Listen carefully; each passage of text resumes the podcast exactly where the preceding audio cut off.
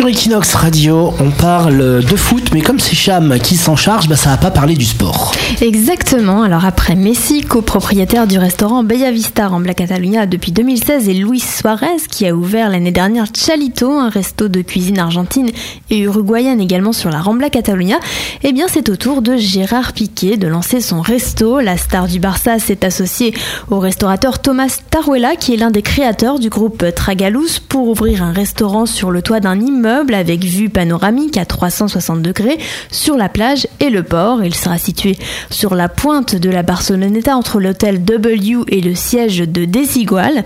Alors l'entreprise créée s'appelle Lobo Beach, mais le resto lui devrait s'appeler Blue Spot et Shakira, la célèbre compagne de Gérard Piquet, fera partie du conseil d'administration.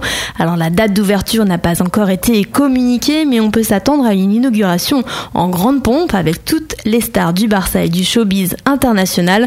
En tout cas, on souhaite un peu plus de chance à Gérard Piquet que pour son premier restaurant. Le resto à burger qu'il avait ouvert dans les Champles a dû fermer le mois dernier. C'est Aurélie Chameroy sur Equinox.